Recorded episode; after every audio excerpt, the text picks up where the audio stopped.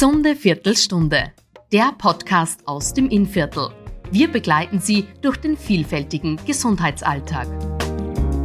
Herzlich willkommen bei einer neuen Ausgabe unserer gesunden Viertelstunde. Heute darf ich willkommen heißen die Gertrude Adelmann-Seder. Sie ist Bereichsleiterin von der Neurologie, Dialyse und der Neuroambulanz am Krankenhaus der Barmherzigen Schwesternried. Liebe Gertrude, vielen herzlichen Dank, dass du heute bei mir bist. Und wir sprechen über Demenz, haben wir gesagt. Ja. Und Gertrude, da mag ich dich jetzt gleich mal mit einer Frage konfrontieren, die du wahrscheinlich oft hörst. Demenz und Alzheimer. Es wird ja, glaube ich, gern vermischt. Gibt es da Unterschiede? Wie kann man da die Definition vorstellen? Also man muss ganz deutlich sagen, also Demenz ist der Oberbegriff und es gibt die Alzheimer-Demenz, die was mit 60 Prozent äh, die häufigste Demenzform ist.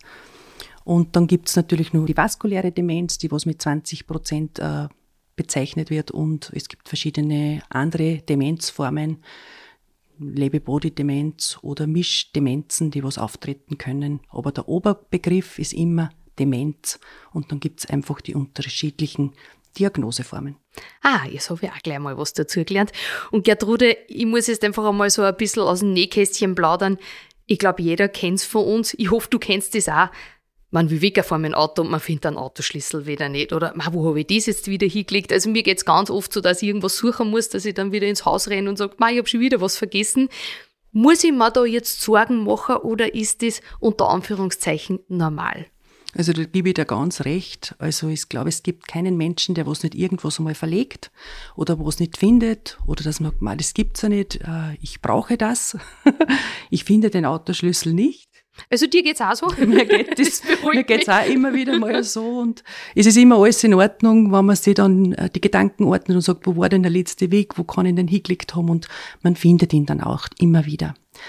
Äh, bedenklich oder einen Arzt aufsuchen würde ich dann, äh, wenn ich merke, dass ich mir den äh, Autoschlüssel ins Postfach gelegt habe oder mhm. dass er dann vielleicht im Gefrierschrank auftaucht. Also dann ist das vielleicht einmal eine Situation, wo ich sage, wenn mir das öfters passiert, mhm. würde ich zum Arzt gehen und würde einfach einmal sagen, machen wir mal eine Diagnostik, ob da eventuell was anderes dahinter steckt. Es gibt ja nur das sogenannte Blackout, dass man sagt, man, mir fällt der Name nicht mehr oder mir ist letztens echt passiert, ich habe den PIN-Code nicht mehr gewusst von meiner Bankomatkarten, die ich ja trotzdem oft nutze beim Einkaufen und so weiter. Und denke ich mir, um Gottes Willen, wieso fällt mir die jetzt nicht ein? Blackout, wie man schön sagt. Das tut gut zu hören. Und vor allem, wenn der was jünger ist, wie ich das sage. Aber es ist alles in Ordnung, solange mir das einfach wieder einfällt. Mhm. Also äh, Menschen mit Demenz, äh, die haben einfach äh, vom Kurzzeitgedächtnis, dass sie einfach so viel vergessen, dass sie daheim einfach viel Post-its schreiben, dass sie ja nichts vergessen. Die haben einfach Wortfindungsstörungen, die dann äh, Wörter umschreiben, die sagen zum Beispiel, ich habe da eine Handuhr und keine Armbanduhr nimmer. Mhm. Also da ist wirklich vom Wording ah, her ja. schon mehr, was auffällig ist. Mhm. Und eben, also ein, wenn ich so Auffälligkeiten bemerke, dann ist eine frühzeitige Diagnosestellung eigentlich das Wichtigste, was ich da sollte und kann, weil ich einfach da die besten medikamentösen Behandlungschancen habe, wenn mhm. ich frühzeitig eine Diagnose stellen kann. Weil du jetzt das Bemerken angesprochen hast, wer bemerkt es denn als erstes? Der Patient, die Patientin selber oder eher die Angehörigen? Ich glaube sowohl als auch. Mhm. Ich glaube, dass der Patient merkt, dass der öfter was vergisst, dass er das äh, dass ihm das Angst macht, äh, mhm. weil man ja weiß, ähm, ich möchte nicht äh, Erinnerungen an mein Leben verlieren, an meine Persönlichkeit verlieren. Und ich glaube, dass Angehörige auch, wenn je nachdem, wie oft dass sie Kontakt haben, äh, dass ihnen Auffälligkeiten auffallen. Und das einfach bemerken, wann laufend Wiederholungen sind, wo man sagt, das hat er mir aber erst erzählt, jetzt er mir es schon wieder und da ist es auch wieder so, dass man sagt, äh, miteinander sprechen, äh, miteinander diskutieren, auch darüber diskutieren, dass ich sage, es fällt mir auf, äh, dass du öfter was vergisst. Äh, wie war es denn? Schauen wir miteinander zum Doktor, lassen wir das einfach einmal abklären, dass wir einfach wissen, dass wir keine Sorge haben müssen mhm. oder dass wir in Behandlung gehen. Gertrude, es ist ja Demenz ja nicht heilbar. Was macht dann der Doktor eigentlich? Ja, das stimmt. Also Demenz ist eine nach wie vor nicht heilbare Erkrankung. Es ist eine Erkrankung, äh, die was ich nur symptomatisch behandeln kann. Das heißt, ich habe Medikamente, die was ich geben kann, wo mhm. eben Studien sagen, desto früher ich mit Medikamente beginne, umso besser kann das Outcome sein. Es wird viel diskutiert, es wird äh, viel wissenschaftlich erforscht von den Medikamenten. Da gibt es angeblich in Amerika jetzt ein Medikament, das was in Testung kommen sollte, damit eben nicht nur das Symptom, sondern auch die Ursache behandelt werden kann. Mhm.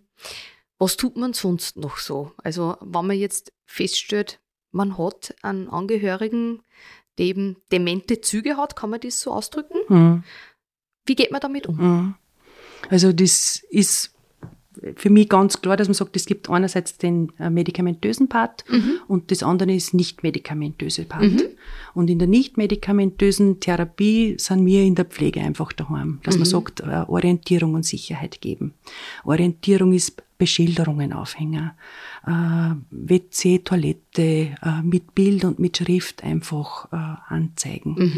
Mhm. Dass man sagt, Gedächtnistraining durchführen. Und das ist individuell, je nachdem, was diesen Menschen gut tut. Da gibt's Menschen, die sind musisch drauf, es gibt Menschen, die da irrsinnig gern Karten spielen, es gibt Menschen, die was gern so Doku lösen und das ist gut. Mhm. Äh, die Hirnleistung einfach ähm, aktivieren. Es gibt äh, Gruppen, wo es gemeinsam eben dann äh, Gedächtnistraining oder Übungen, Aktivierungen machen, wo es auch gut ist, weil dann ist der gesellschaftliche Austausch vorhanden, weil der Mensch mit Demenz, der zieht sich oft aus der Gesellschaft zurück. Mhm. Und das ist eigentlich wieder schlecht. Mhm, eigentlich braucht er gesellschaftliche Kontakte, er sollte da nicht rausfließen, er soll sie mitteilen dürfen. Ein Mensch mit Demenz ist ja nicht dumm. Er zeigt nur andere Verhaltensweisen. Und wenn einfach das Gegenüber weiß, dass ich äh, vergesslicher bin und dass ich mehr Wiederholungen brauche, dann kann ich aber die trotzdem gut einbinden. Und da gibt's ja diese Helga Rohrer, das ist ja eine Demenzaktivistin, die ist ja selber vor zehn Jahren an Demenz erkrankt und mhm. die macht dann nach wie vor Vorträge äh, über Demenz als Betroffene. Ja. Und äh, wenn du bei einem Vortrag hörst, also da glaubst du nicht, dass sie an Demenz erkrankt mhm. ist, weil sie einfach mit so einer Hingabe berichtet und sie sagt über, ich will äh, Vorträge halten, damit die Menschen wissen, was uns Menschen mit, die was an Demenz erkrankt mhm. sind, wichtig ist. Und wir möchten in der Gesellschaft integriert sein. Wir möchten auch gefragt werden. Mhm. Also her das außer haben die Angehörigen mehr Probleme als wie die Demenzerkrankten selber, also im Umgang mit der Situation.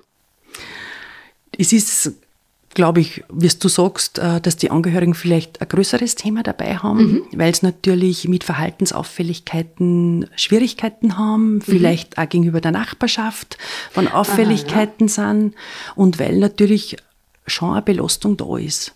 Also wenn ich zu Hause einen Menschen mit Demenz habe, dann muss ich mich mehr um diesen Menschen kümmern. Mhm. Ich muss öfters nachschauen, äh, ich muss dem eine Tagesstruktur geben, ich muss äh, organisieren vielleicht, dass öfters wer vorbeischaut an Besuchsdiensten und das hängt je nach Demenzstadion wieder um. Mhm. Weil wenn dieser mittelschwergradige Demenz wird, wo der dann einfach vielleicht auch ein bisschen eine Weglauftendenz äh, mhm. Entwickelt oder wenn er äh, spazieren geht und nicht mehr nach Hause findet, was mir über mhm. in den Medien genau, ja. hört, dann ist halt ein Thema, wo man sagt, da braucht er eine bessere Beaufsichtigung mhm. und dann muss ich halt äh, das organisieren. Ob ich mobile Dienste dazu äh, brauche, ob ich Essen auf Rädern organisieren muss, ob ich Besuchsdienste mache, ob ich Tagesstätten äh, mhm. aufsuchen lasse mit diesen Angehörigen und äh, bei den Tagesstätten habe ich nur positive Erfahrungen gehört. Ja, das denke ich mal. Mhm. Weil einfach äh, da ein Tag Auszeit ist. Mhm. Einerseits, äh, wo der Betroffene Spaß hat. Ja. Und um Spaß geht es eigentlich im Leben. Und auch der Angehörige der Auszeit, dass mhm. er sagt, da kann ich jetzt einmal durchschnaufen, da bin ich ganz äh, in meinem Leben, Lebensrhythmus ohne dass ich auf irgendwen anderen Rücksicht nehmen muss. Du bist ja am Krankenhaus der Barmherzigen Schwesternried ja für die Demenz zuständig als Bereichsleiterin. Wie geht sie damit um? Wie schaut es bei euch im Krankenhaus aus? Also wir haben ähm, 2018 schon einmal ein Projekt gehabt, wo man sagt, wie können wir demenzsensible Strukturen äh, im Krankenhaus RIED eben einbinden, mhm. was braucht es und in der Projektgruppe waren dann wirklich Neuropsychologen, Mediziner waren dabei, äh, Pflegepersonen waren dabei, Experten aus dem Langzeitbereich waren dabei, dass man sagt, dass das wirklich gut wird und da haben wir einfach begonnen, dass wir Strukturen und Rahmenbedingungen hin demenzsensibler machen. Mhm. Also wenn ich so jetzt auf, auf meine Station, wenn ich auf die Neurologie eingehe, dann sehe ich gleich einmal am Anfang von der Station eine Gedächtnisecke. Mhm.